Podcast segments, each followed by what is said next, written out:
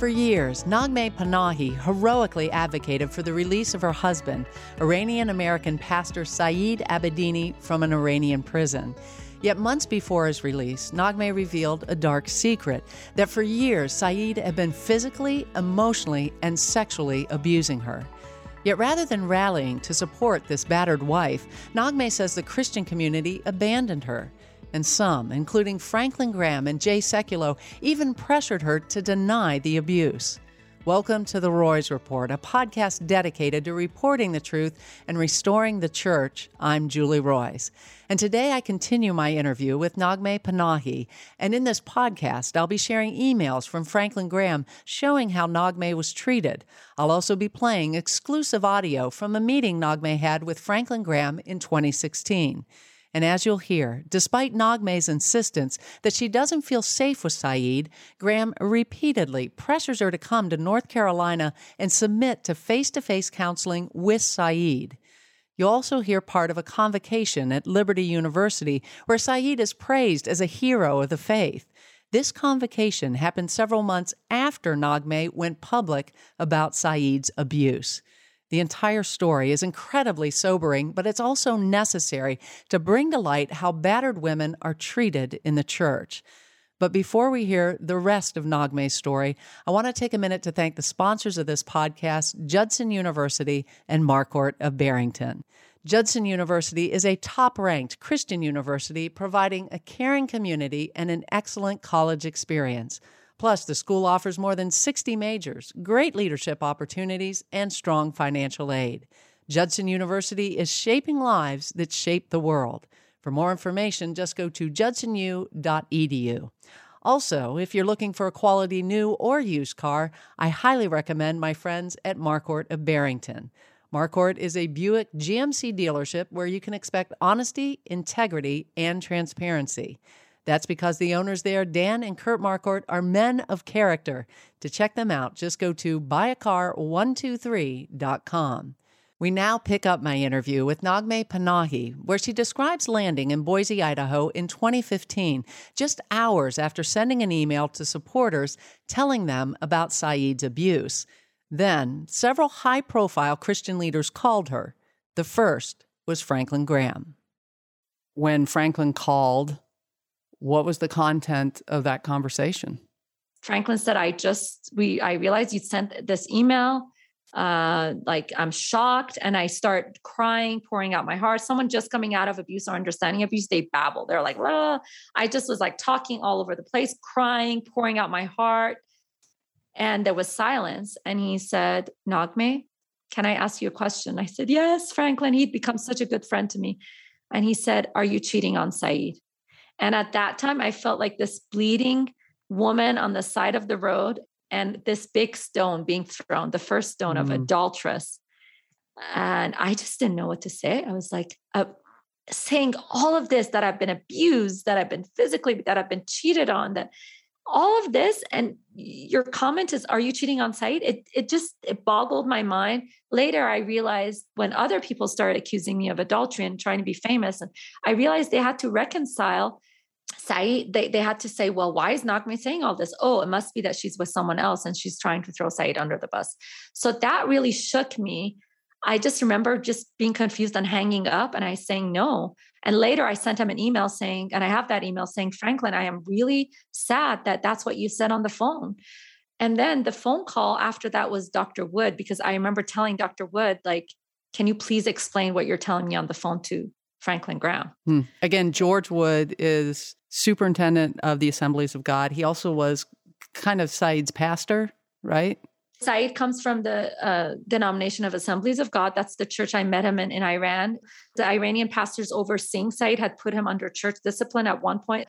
I didn't know Saeed had been under church discipline, but Dr. Wood being the head of, at that time, he's no longer, at that time, he was the head of the, the superintendent of Assemblies of God, had gotten all these reports. He was told, be careful, don't be too public about Saeed because this is who he is. So Dr. Wood knew Saeed's history of abuse. And in that that phone call, he he divulged that to you. He called me and he said, Naghmeh, can I ask why you came forward with this? He said, because we knew this. He said, what happened? And I explained how I realized I was an abused wife. And his response to me was, I am so glad this came out. Millions could have been deceived. Hmm.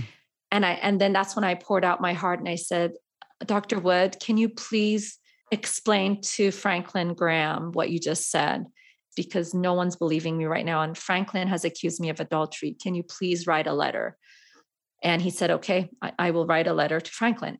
That letter you've sent to me and he's very clear in that letter, which again you forwarded to Franklin, that there were reports of physical and verbal violence against you and your parents, uh, also destruction of property. So that was yes. sent to Franklin. And also just that Saeed had also expressed a desire to become rich and famous by writing a book and speaking, which I know was mm-hmm. something you were concerned about as well. So all that yes. did go from Dr. Wood to Franklin Graham. But again, you also got a call from Jay Sekulow. The message I got from ACLJ was now media is on this. We need to have a statement. There was two concerns. One, what are we going to say to the media?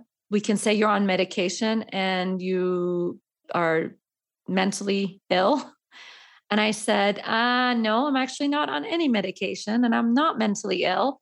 I'm actually seeing clearly now what I've been under. And I cannot say that in good conscience, but they they said, How do we salvage what has happened? And we came up with a statement. I don't remember exactly, kind of saying basically what everyone says when they don't want to talk that I've been under a lot of stress and we would appreciate privacy. Mm. So something to try to fix the stuff that had come up about Saeed, but I, I, I refused to say I was crazy or I had men- mental illness or I was on any form of medication. Jay was on the call or his staff was on the call when they suggested that you say you're mentally ill? Jay, and I believe he has a top staff advisor. His name was Gene, Gene Cap. So I did reach out to Jay Sekulow for a response, specifically asked him whether he urged you to claim you were mentally ill or on medication. His press person responded The answer to your question is no. We will have no further comment due to attorney client confidentiality. I also reached out to Franklin Graham for comment, specifically asking him about your conversation. And I'll talk more about this statement in, in a bit and read more portions of it. But he did not address that specific allegation that he had asked you about being unfaithful. In mid November, right after the emails come out, Christianity Today published a story about your leaked emails. This became really huge news. So now it's not just the insiders knowing about it, now it's become very, very public. How at that point, when it was published to the world, basically, how did the Christian community respond? Closest people to me started attacking me. Oh, it wasn't a leaked email. You really wanted it out there. You were trying to destroy Saeed. You're probably cheating on him. At its best, there was silence. At its worst, there was a lot of accusations coming from those who had supported me, who had really been uh, support to me during the three years I advocated for Saeed. January 16th, 2016, Saeed is released from prison in Iran. It takes him a few days. He initially goes to Germany. And this is kind of a public relations nightmare in a way for Franklin Graham because he wants you to show up in Germany with Saeed when he gets off the plane. Is that correct? Yes. Okay. Yes, I got a I got a call from Franklin saying I'm going to get Greta Van Susteren on the plane we're going to come pick you up on a private jet and take you to Germany so that the reunion, there's the camera captures it, all of that. A big part of me wanted that reunion. So I went to grab my passport, couldn't find it. Actually called Congressman um, Labrador at that time was Idaho congressman came to my house and he said, "Are you flying to Germany?" And I said, "I can't find my passport. Hmm. I think it's at the at the bank." Uh, and and he called the head of the bank DL Evans, and they said, well, it was like a weekend where the Monday was off. It was some holiday. And they said, well, it's on a timer. You she can't get till to Tuesday. So I told Franklin, can you guys come pick me up on Tuesday, like 10 a.m. So I can go to the bank, get the passport, and then we can fly out to Germany. Well, during the three-day weekend while I was waiting to go get my passport, I was getting advice saying this might not be a good idea to get your kids and go to another country because Saeed could do stuff there and you don't have the legal rights you have in America. And so after much counsel, I decided the, the three days I was waiting for my passport, I decided not to go. So by, by Monday night, I messaged Franklin and I said, don't come. I'm not going to go. I said, he hasn't called me since he's been in Germany. In the three days I waited, when his sister sent me the phone number, I did call Saeed and he was angry. He threatened to come and take the kids back to Iran. So I, I told Franklin, I'm like, I'm, I'm dealing with a very angry person. I'm not going to go to Germany. Interesting enough, later, months later, the passport was actually in my closet. I hadn't found it. It was not, but in hmm. God's design, I couldn't find it. I thought it was at the bank. So, yes, he wanted me to go to Germany, do the story. I didn't. And he was very upset about that. He ended up sending his private jet with some of his security people, and they went to Germany and picked up Saeed and brought him to America. So, you didn't do the Germany thing, but several days later, Saeed came to North Carolina. Again, another opportunity for photo op. Franklin really wanted you to come to that again, you said no. Was there a lot of pressure from him to do that? It was not a firm no. I really wanted to. And mm-hmm. then I, I, kept going back and forth, which a lot of abused women do. Mm. I, I, first I said yes, and then I said I was really afraid. I knew Saeed saw me as his enemy, and I, I honestly feared for my life. And at first I said okay. Then I said only for because he was going to put us in the same room, romantic, like lights, candle. Wow. and I said, separate rooms. I need bodyguards. I made the mistake of asking for marriage counselors. At that time, I didn't realize if you're dealing with an abusive person, marriage counseling is not the answer. And so I was really wanting to go.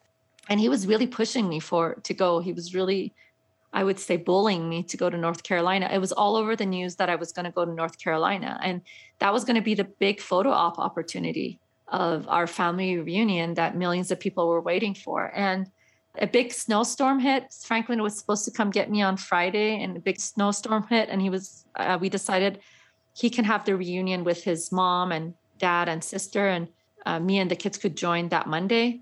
So I said, no, he can have the reunion with his family. We'll join later. During that time, I really prayed and sought the Lord. And I, by God's amazing grace, I found a lawyer that said if you leave Idaho and Saeed files for anything, a legal separation, divorce, you will have to stay in North Carolina and fight.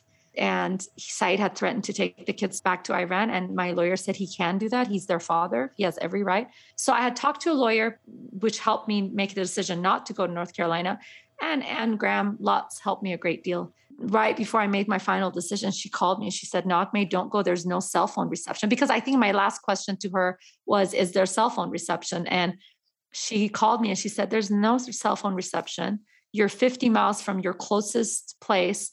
And she said, There's a snowstorm there. She's like, It's dangerous for you to go there. So she convinced, she actually confirmed what I already was coming to that decision not to go. Well, and you've released to me some emails, and one of them is from Anne Graham Lotz. You also gave me some emails from Franklin Graham, January 18th. At this point, he's urging you to come to, again, Asheville, North Carolina, Billy Graham Center retreat there, remote place, and to submit to like a week of intensive marriage counseling. And so you write him on January 18th, and you write, because of the tremendous abuse that I've gone through the last 11 years of our marriage, including his time in prison and including his being Saeed, call with me yesterday and his hunger for fame and wanting to work through Zizi to get that fame. Zizi, by the way, is Saeed's sister who works at Liberty University. Uh, and because of Saeed's heart yesterday showing his lack of repentance and his continued vicious cycle of having me beg for his forgiveness and try to fix things and lie to the world that things are not that bad, I need to keep the boundaries that the Lord has clearly spoken for me to keep. This means I will be more happy for Saeed to get counseling by himself the kids and I will not be part of that process and try to sugarcoat the horrors of the abuse. It is real, and I cannot force myself to back down on my boundaries. Then, skipping to the end of your email, you write The most loving thing that I can do for Saeed is to keep my boundaries and hope for true repentance. Thank you for your understanding. Franklin responds Naghmeh, I'm very sorry for you and Saeed. The Bible is very clear. When we get married, we're to leave mother and father and be joined together and become one flesh. He then confronts you for living with your parents and writes, even if Saeed was able to prove to you that he has changed and satisfied all of your conditions, I'm afraid that you would raise the bar even higher to make it impossible. He then talks about how a broken home harms children and states, yep. I hope you'll think of them and give reconciliation a chance. God hates divorce. My offer is still good. Then you respond to Franklin, Your decision about my character is not accurate. My bar has been very low. I have no intention of divorce. This is not my heart, but I cannot go back under the extreme abuse. I don't have a bar. I don't want abuse anymore. Three days later, mm-hmm. you get another email from Franklin. In it, he says, You haven't seen Saeed in three years, and you talk about true repentance and reconciliation. How do you know unless you come to see him and spend some time talking with him face to face? I'm counting on you to keep your word as you promised. I'll see you Monday. The following day, Franklin also sends another email. This would be Saturday. Your husband is a hero. He was jailed for his faith. He has suffered greatly for his faith. He is a hero to millions of people around the world. You did the right thing to make his story known, to try to help him. That is the duty of every spouse. Later in the email, he states, I know many people in the ministry who want money, fame, and to sell their books. I'm not saying that Saeed is not guilty of abuse or watching pornography, and I'm sure he's guilty of much more. The problem is mm-hmm. you exposed him publicly to the world and embarrassed him. Then, oh no, yeah, that's so much worse than the abuse. Uh, well, apparently, then Franklin complains that you didn't come to Germany to meet Saeed when he first arrived in North Carolina. Then he mentions how you changed your mind several times. He ends by writing, You want Saeed to crawl to you in Boise, where he has been publicly exposed, embarrassed, and shamed to have your family and friends wag their finger in his face to humiliate and shame him more.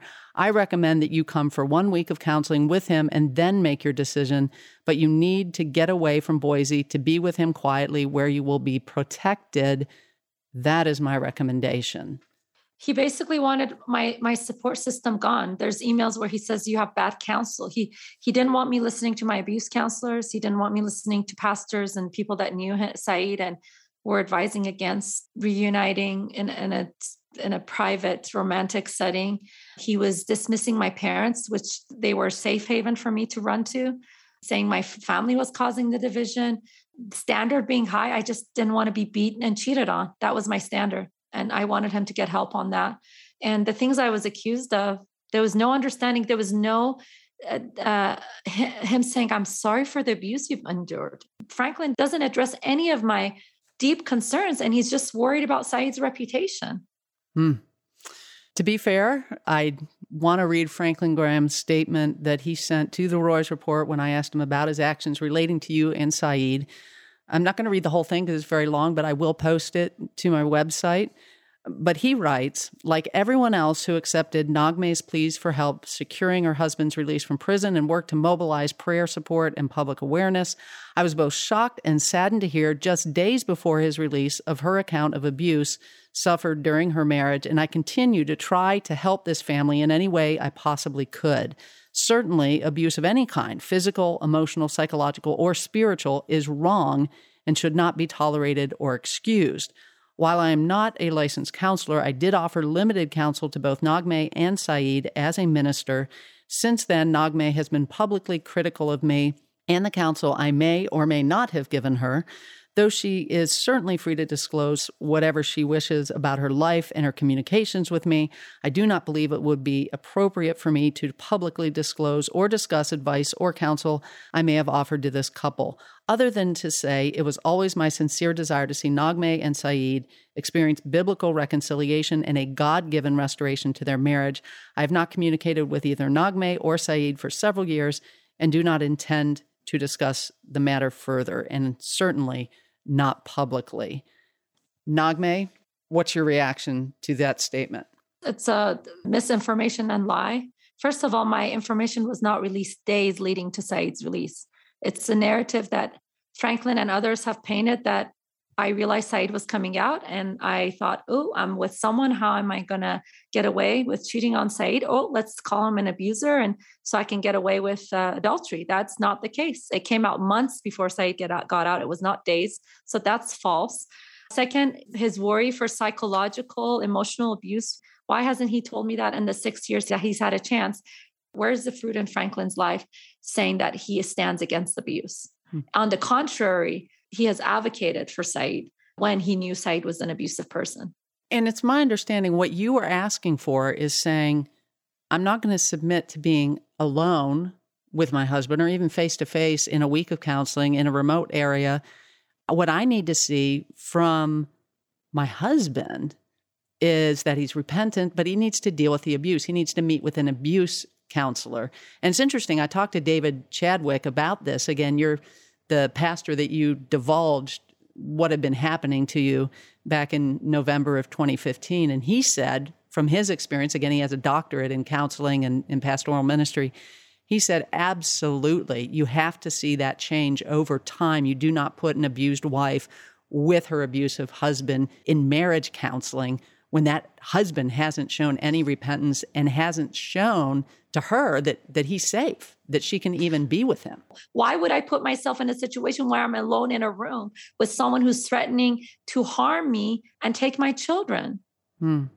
and I, I found stunning the part of franklin's letter where he's like well lots of people want to get rich on the ministry it's like it's okay because lots of people do it yeah, it's okay to be make money off of ministry. What's wrong with that? Aye, aye. And it's my understanding too. During this time, you actually had been paid in advance to do a story with Saeed about you know everything that happened. You paid back, not yes, just what I you had paid, what what you had been paid, but what your agent had been paid, what Saeed had paid. You you lost money. You you paid tens of thousands more back mm-hmm. to get out of that deal because you didn't want to write a lie. Is that correct? So, yes, I sold everything I had and I got out of the deals. Mm. And that was one of the reasons Saeed was very upset because he wanted to write a book and be famous. Hmm. Well, good for you. I mean, I've been in that world and boy, I tell you. Well, it's it's, it's not today I shared something on my social media. It's not Christianity. It's it, has been uh, morphed into something I can't even recognize anymore. I work with the underground churches in Iran and Turkey. The pastors laying down their life. They're not celebrities it's hard to be a wolf when uh, you have to give your life. So there's not a lot of wolves. Uh, Kinds know, of weeds them out, doesn't it? When when you have to lay down kinda, your life for for Christianity. It's for like you, yeah. Nah. I, the wolf, being a wolf here is easy because you get a platform, you get money, you get fame, you get a book, you get movie. So you can be a wolf in sheep's clothing here, but in the Middle East, where you have to actually die, for the sheep and for your faith, a lot of wolves are done. They mm. actually are like, actually, I'm a wolf. I'm done. I'm moving on, you know, so it's harder, but it's not Christianity. What we're seeing, the celebrity mm. world of Christianity, where pastors are treated like mini gods mm. and they, uh, they uh, demand, they lord it over people. Uh, they abuse the flock financially in, uh, in, in every sense of the word and they don't lay down their life. They sexually use their position to sexually abuse emotionally abused, financially abused. This is not Christianity. Mm. And how are we going to be a light to the world? And, and that's why I wanted to get out. That's not what sent me to Iran to share the gospel. Mm. I didn't go to Iran thinking, how can I become famous? I had no social media. The first time I started a social media was to advocate for Saeed. I wasn't even on social media, barely before 2012. I didn't care for people to know what I was doing. I actually recently took a break from my ministry because I don't I don't like talking about what God's doing in rescuing women from abuse and uh, persecution in Iran and trying to make money off of it. Its ministry has become such a dirty word to me. Mm. Uh, but that this is not Christianity to become celebrities and have the praises of people. So I wanted to untangle myself from the world. That's why I got out of the book deal. One really interesting development, which you mentioned, is that while you're corresponding with Franklin, you reached out to Anne Graham Lotz, Franklin's sister, and specifically you told her how scared you were to go to mm-hmm. North Carolina, but you're also asking for advice. Like, again, you were saying how you, you were kind of waffling, like, am I doing the right thing? She responded on January 21st, 2016, in an email she writes, and this is stunning. Your email, I, I love this. This is always how I've ima- imagined Anne Graham Lotz. She seems like such a godly woman. Your email, yeah, your email, beloved Naghmeh, is an answer to my prayers. I prayed for you throughout the night last night. When I awoke early this morning, I found myself praying for you deep down in my spirit. Then I prayed for you during my devotional time. What you shared below is the right thing to do. I totally confirm that you are to stay in Boise, where you have a network of support. You are right. Franklin does not understand. And I also can tell you, Franklin is not a good listener. Just never mind him if that's possible. As only a possible. sister can say, yeah. Um, that's wow. I mean, that must have meant a great deal to you. I mean, I'm sure it means a great deal to you today, but at the time, I'm sure that was just like water in a dry desert. her confirmation was one of the reasons me and my kids' life was saved and we didn't go to North Carolina. I was asking the Lord for a confirmation and she sent me that email and she called me. Wow. Well, uh, not to be deterred, it sounds like Franklin put Saeed, his counselors, the marriage counselors he wanted you to meet with, Franklin's own bodyguard on a private jet, sent them yes. out to you on January 26th. So this is just five days after Saeed's arrived in the US. And from what I understand, you were actually on the phone with like a Reuters reporter. And that's how you found mm-hmm. out? Like you didn't get any warning on this. Is that right?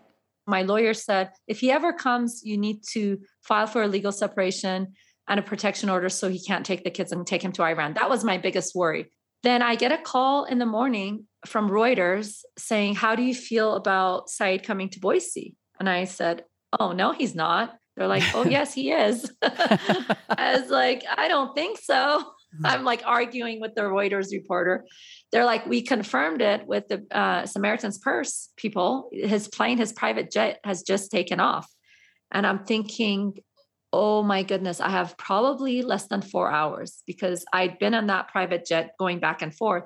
I thought, I don't have that much time. So I called my lawyer and she said, he cannot take the kids. She said, with a private jet, it's so easy. He just comes, takes them. He's their father. He can do whatever he wants. Mm. He can take him out of state if he wants to.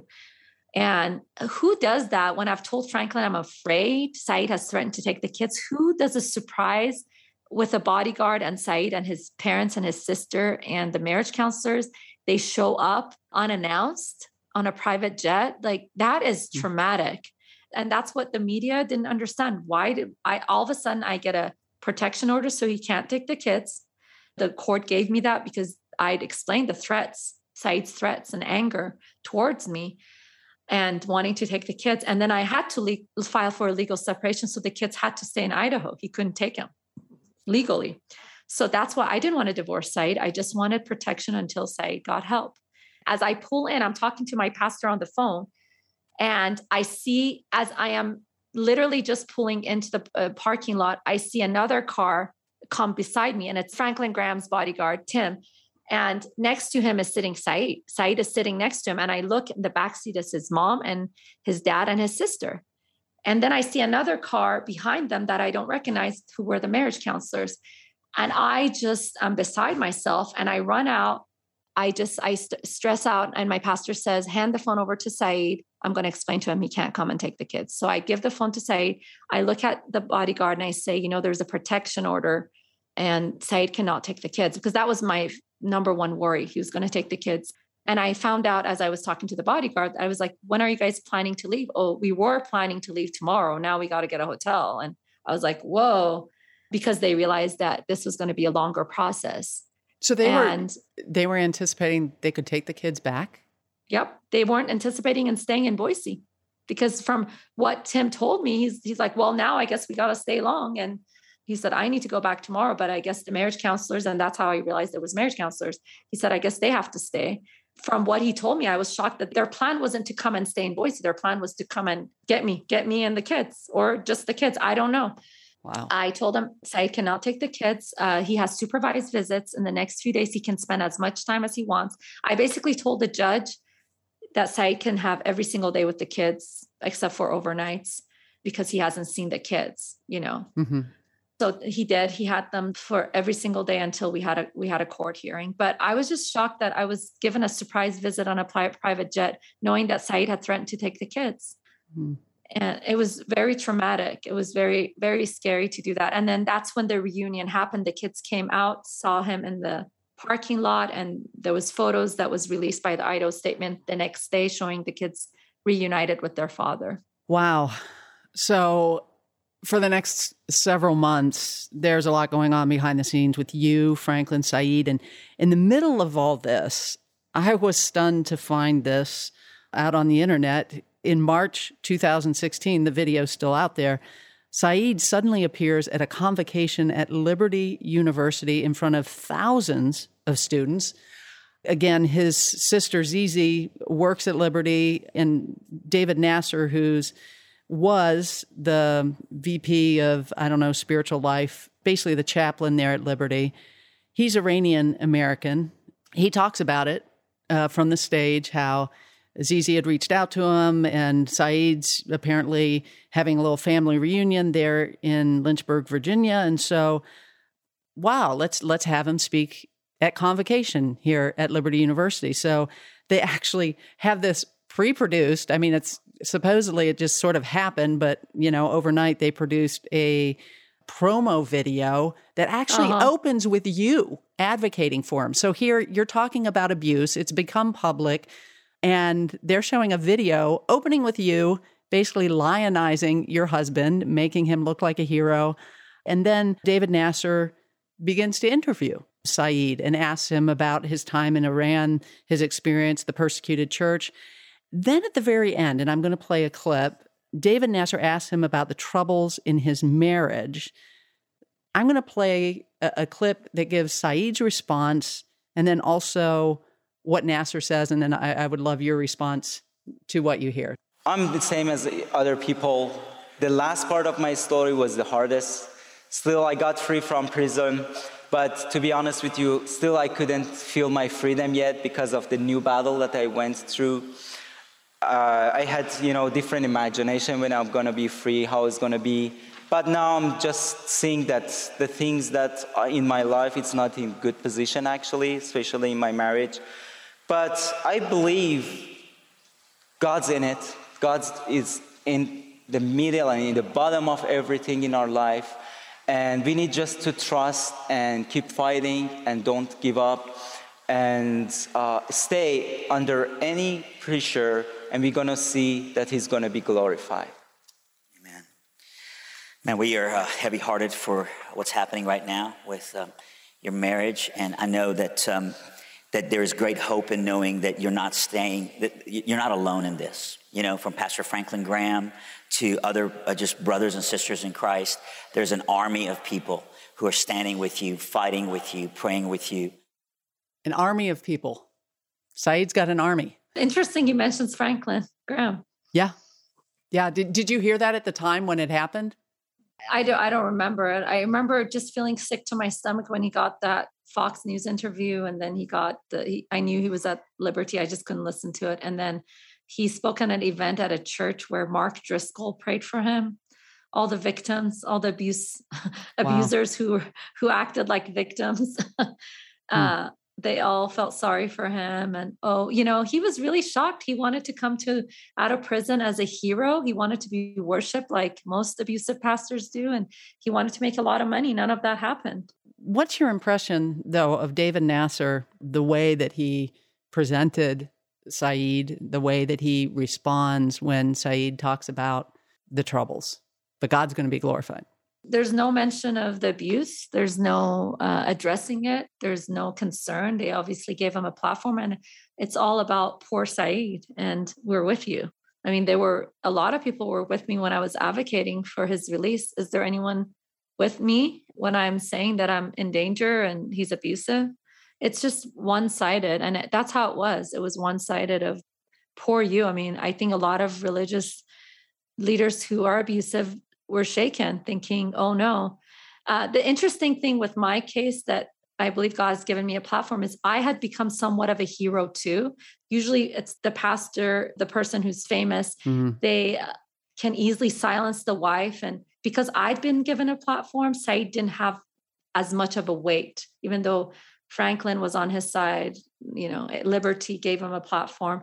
I was the one advocating for him. So there was, I had what most women don't have. I had somewhat of a voice and a platform. Uh, and that's why Saeed didn't get as big as he wanted to. About a month after this Liberty convocation, you sent an email to Franklin Graham apparently you had met separately with his counselors, Dan Stevens and his wife, correct? Yes. And you inform him that the Stevens agreed with you that Saeed should get abuse counseling before you ever submit to any marriage counseling. Franklin Graham replies, and I quote, I have waited to respond. I know that you wouldn't want to hear what I have to say. However, it is important that I be very honest with you. The only hope for you and your children is for you and Saeed to reconcile. You have made many demands since Saeed got out of prison. I think both of you need to see a counselor together. If you continue this way, you and Saeed will destroy your children. Your children need you and they need their father. They need both of you. They need the both of you to be together as one. I'm willing to help both of you, but only the two of you together.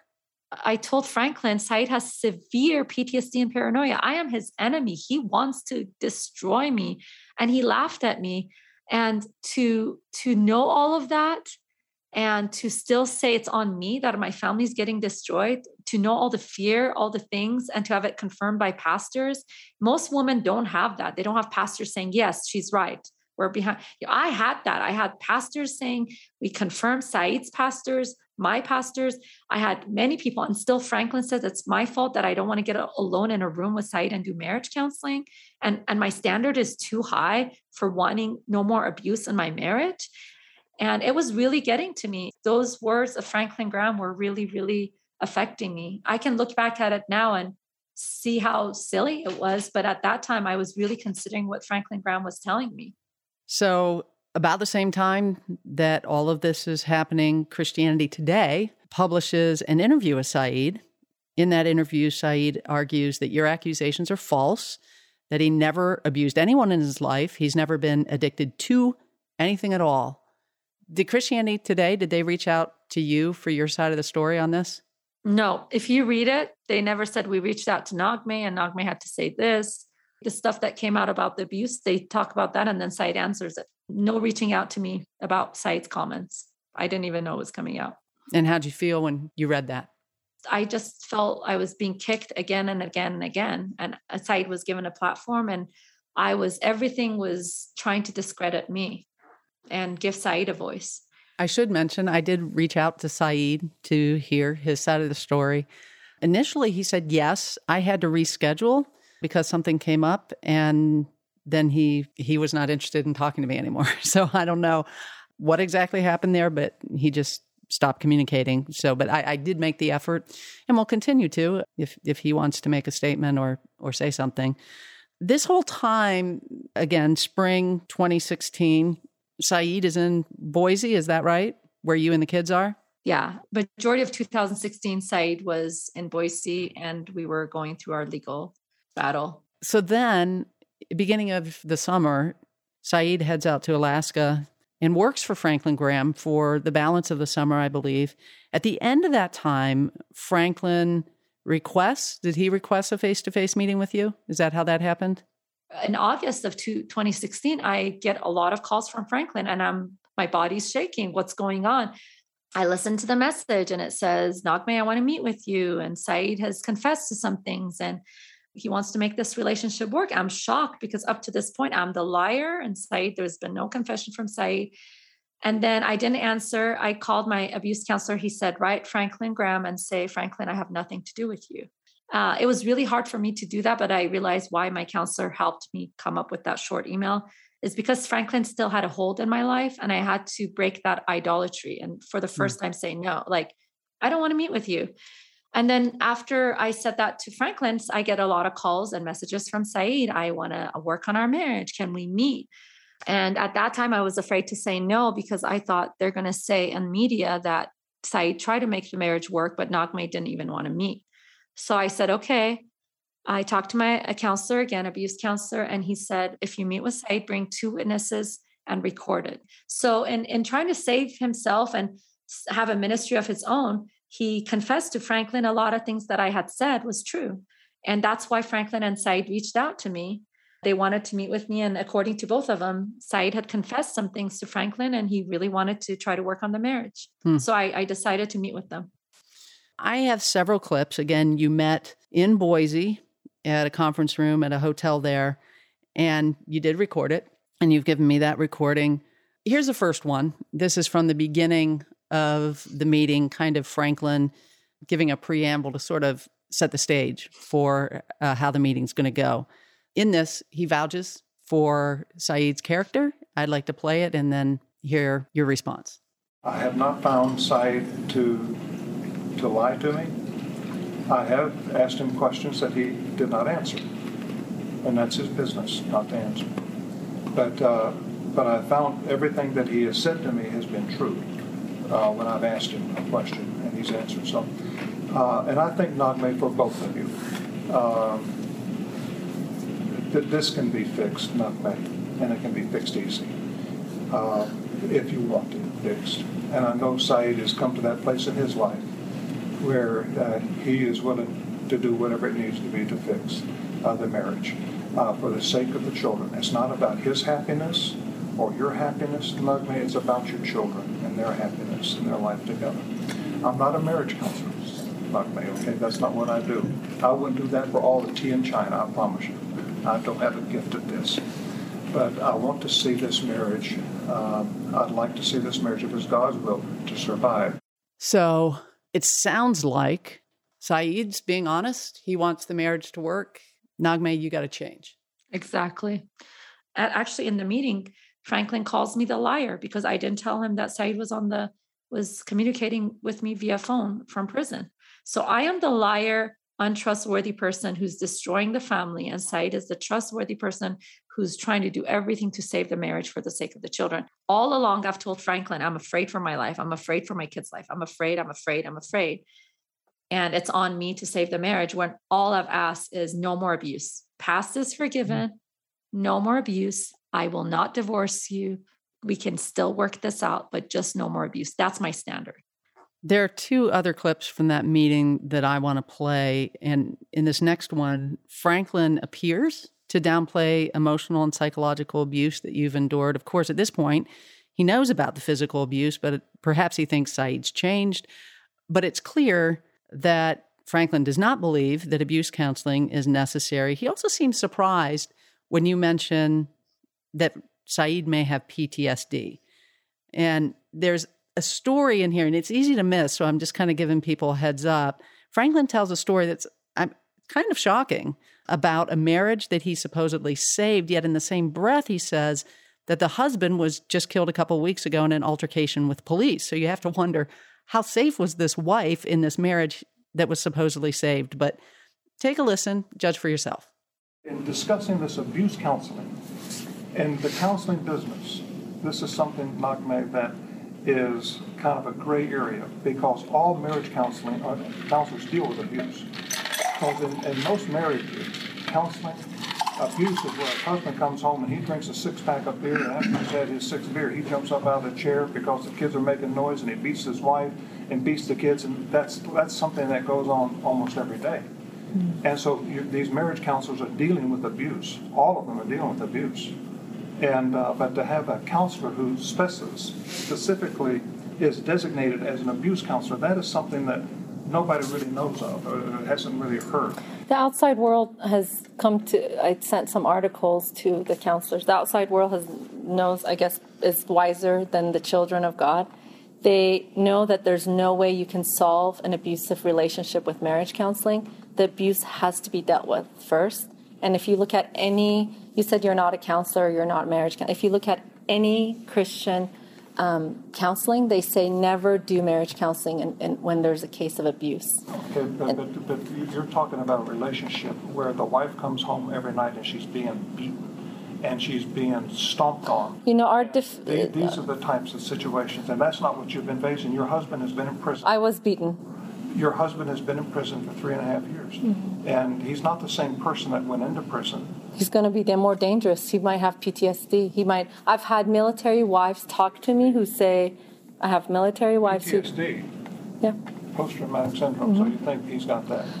He's been in a prison. He's he was abusive when he was he was before prison. He was verbally and emotionally abusive in prison, and he was three and a half years in a prison. Should he not?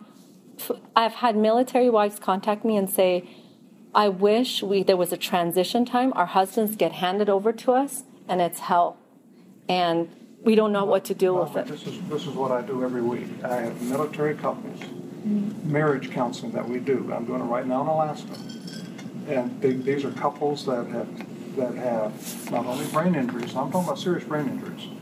I'm talking about guys who are missing legs, limbs, eyes, had burns, uh, m- marriages that uh, are, are coming to the point of where they're wanting to divorce. And uh, I had a couple of couples come to me today in up in Montana that were with me last year. one of them, husband, was shot by the police a few weeks ago, and got some kind of altercation, and he and and the police shot him, and so his wife came to me, just crying today, putting her arms around her, but thanking me for helping to save their marriage, which is unfortunate that the fact that uh, the husband got into this this altercation with the cops, and another man, a black man, whose marriage was was finished he said, Thank you for helping to save my marriage. He said, My marriage wouldn't be there. I deal with these combat veterans every day. So, okay, not me. I'm just here. Listen, you can you can read all the articles you want. You can, no, it's just scripture. Okay, okay, but listen. You, it takes two people to make it work. If you want to make this work, you're going to have to move a little bit. Okay? Somebody's not an abuse. I'm bit. sorry, but in abuse. Don't the, tell me you're sorry because it doesn't matter to me. yeah, really I'm sorry, Saeed, but the abuse has to be dealt with. I can't. I you know, you know more than anyone how much I loved you. You told, you always said, it was astonished. The whole family was amazed how much I love you. I know the three and a half years I gave my life to you. I know what I did. Wow. Um, I can imagine. I, I mean, I don't know. Does that evoke strong emotion when you you hear this conversation? Mm-hmm.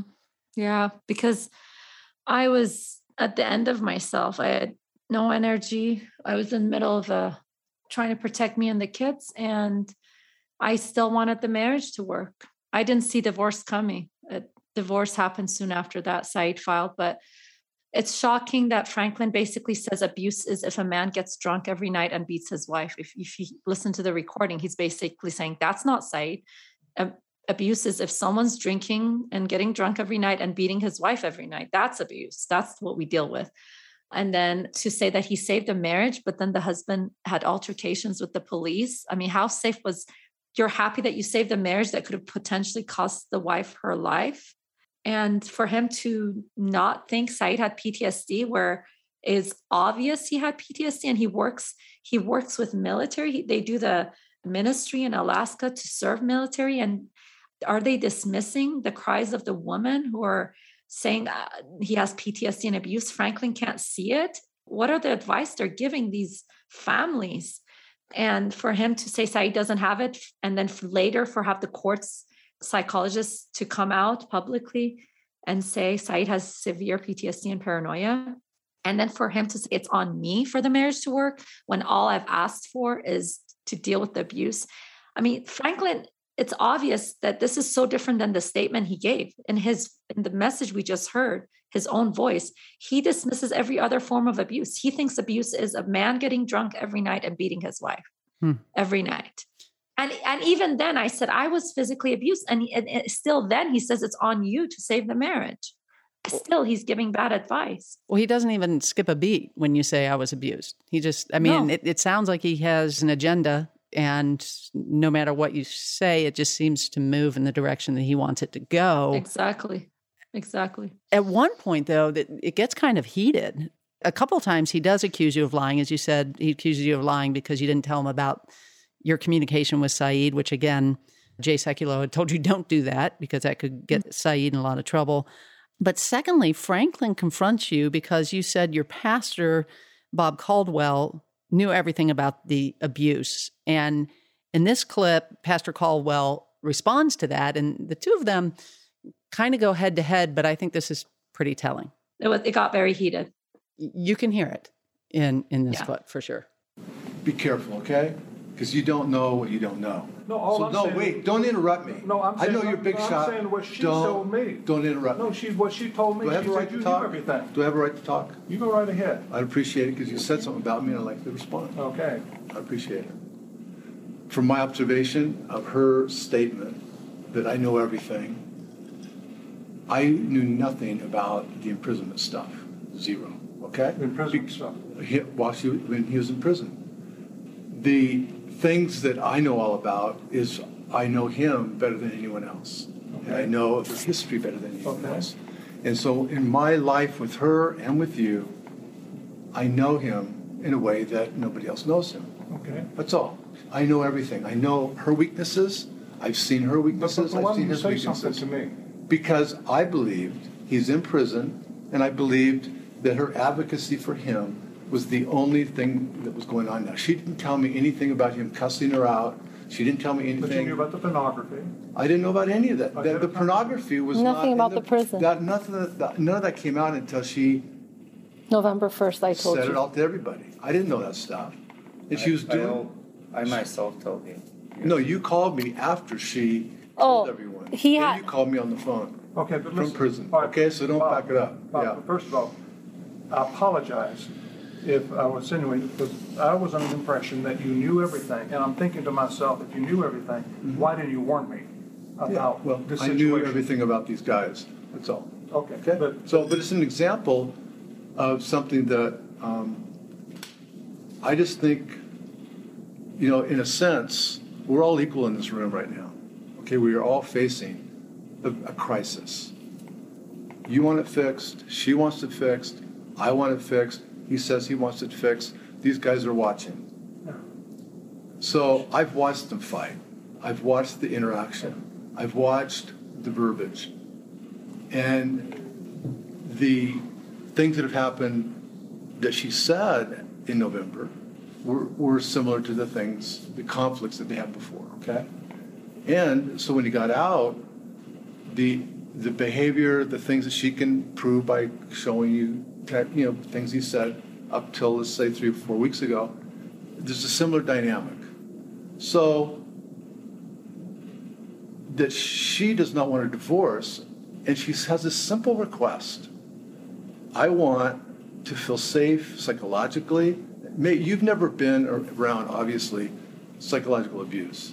Because if you have, it is worse by far sometimes than any physical abuse. listen, I, we we deal with this, I understand. Well, I'm, I'm, I'm serious. No, I know you're serious, I Then, understand that. then let's respect it. Because I'm not disrespecting. But you were saying that her weakness in this situation is she's not getting beat up, so therefore it's not real abuse. It's But- it's but- kind of mental abuse that can be dealt with by talking it over And, and and trying to moving. find counselors. Well, again, he's talking, Bob Caldwell's talking about the abuse, the emotional abuse, the psychological abuse. Franklin's saying, I, I, I get that. And yet at the same time, but I'm, I'm talking about we just need to get into some marriage counseling, he says at the end. At the end of this meeting, did you feel like Franklin understood, or did you feel like it was just more of the same? It's the same as Anne Graham Lotz said in her email. He doesn't listen. He doesn't want to listen. He wanted a saved marriage, and that's the cycle he kept going through for that 2016. You just, it's your fault. You need to make the marriage work. Go to marriage counseling. No regard for my safety, my fear, my concerns. Uh, my pastor speaking out. No understanding of psychological, emotional, or any other form of abuse. He just keeps going back to marriage counseling. does this make you concerned for again franklin graham's talking about he does this all the time many women have reached out to me from our military saying I'm being abused. And this really concerns me that he is ad- advising anyone on any any form of marriage or abuse. It's concerning he has a ministry that does that in Alaska. It concerns me that he is a religious figure that people look to and have him speak at events when his view on abuse is so horrific, is so unbiblical. It should shock every person that someone who is uh, proclaiming to be a follower of Christ, to be a leader, has this kind of a view on abuse. and and i have to say before i started reporting on this i never never would have dreamed it's this bad grew Yes. up i grew up in a home where my mother was respected and she was treated with dignity and respect i'm in a home where my husband treats me that way. He's never lifted a hand to me. I had no idea how rampant abuse was. Again that's physical abuse. I, I, I've, never been subjected to emotional psychological abuse either. And yet uh, you know it's it's just rampant. I talk to woman after woman. And so i'm i'm so glad that you're speaking out about this. I would have never guessed either the callousness on the part of men and the and men who are christian leaders who i thought cared about women i thought loved women obviously we haven't learned as a christian community I, i'm hoping after the me too movement the church too movement now you coming out and speaking women are finding their voice Would you just speak, though, to other women who are in the same situation that you were in? And I know you have an organization. Uh, it's called TAF for short. I'm not going to try to. Can you pronounce it for me so I don't massacre how it's pronounced? Yes, it's on hold right now. It's Tahrir Al Nisa Foundation. Tahrir means uh, freedom, and Al Nisa in Arabic means woman. So, Freedom for Women Foundation. Okay. It comes from uh, the truth has set you free. You're free indeed. So, setting woman free through God's through God's uh, amazing rescue that mm. He rescued me. I've struggled with having a ministry. I started it in order to help persecuted women, but uh, again, ministry is such a mm. I'm sorry to say, it has become such a curse word for me. I want to help women without having a, a ministry, so I, we put it on hold. I'm I'm still ministering to women. I'm just there's just uh, the ministry's on hold. We don't receive donations, and we do videos once in a while. Uh, there's just something about money and ministry that has really traumatized me. Mm. But I would say when Saeed's story got really big, it was women that made it big. Majority of people that shared on social media and called Congress and senators were women. The majority of people that did prayer vigils were women. Majority of people that orchestrated for me to speak at churches were women. And now, as women, we have a voice. We can wait. You know, our leaders were forced to do something to get the Americans out of Iran because all of us women spoke out. There was a few men, but majority were women. And it became a movement. As women, we have a voice to speak out for each other. I wanted the religious leaders to speak out. I wanted for someone, there's just a bond between them, there's loyalty. And it's hard for when one falls for others to say, speak out or protect the sheep. It's rare so I want to say, as women, we do have a voice. I found my voice, and each of us have a voice. And this voice, as your voice is so crucial, Julie, our voice can make a change. I saw that with Saeed. There was a prayer movement. Millions were praying. Thousands of cities were praying across the world for the persecuted church to get Saeed out. And I believe there can be a movement to say no more. We are no longer going to idolize. We're going to break down like in the Old Testament godly king came and he tore down the idols. Let's tear down the idol, the idolatry of celebrity pastors and worship leaders and those we put, um, you know, we worship and we say, don't you dare say anything negative about them. Let's tear them down and say, you're accountable. You should be above reproach. And if someone comes out about abuse, let's investigate. You should be the one, not the victim, should not be the one to try to prove it. Let's believe the victims. And as women, we can raise our voice and be that change. Unfortunately, those who are supposed to be that voice have not been that voice. They've been quiet, maybe because they struggle with the same things. Uh, I don't know, but there's been silence from those who should be defending the flock pastors, leaders, elders. And unfortunately, the sheep have to start defending each other, and we can. I just ask every woman to be a voice, speak out, keep people like Franklin and others accountable for their view on abuse, for the bullying, to return to an abusive marriage, to the danger that's causing to the woman and children. And I believe our individual voices can bring a change and health to the church. It can be a safe place. It can be a light that brings in many, many uh, broken women. Amen. And I, I said it in talk I gave at the Restore conference we had in 2019. Each of us has that one smooth stone, right? Just like David had to slay a Goliath. We have a Goliath of corruption and abuse in this church. So interesting you said that because mm. I was thinking of that. Today I kept thinking Goliath.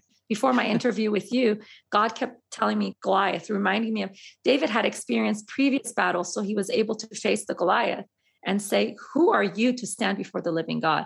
God has had given me experience being bullied by radical Islamic government to deny my faith in Iran. Then when I was advocating for Saeed, I had the Iranian government breathing down my neck saying, be quiet, don't say anything.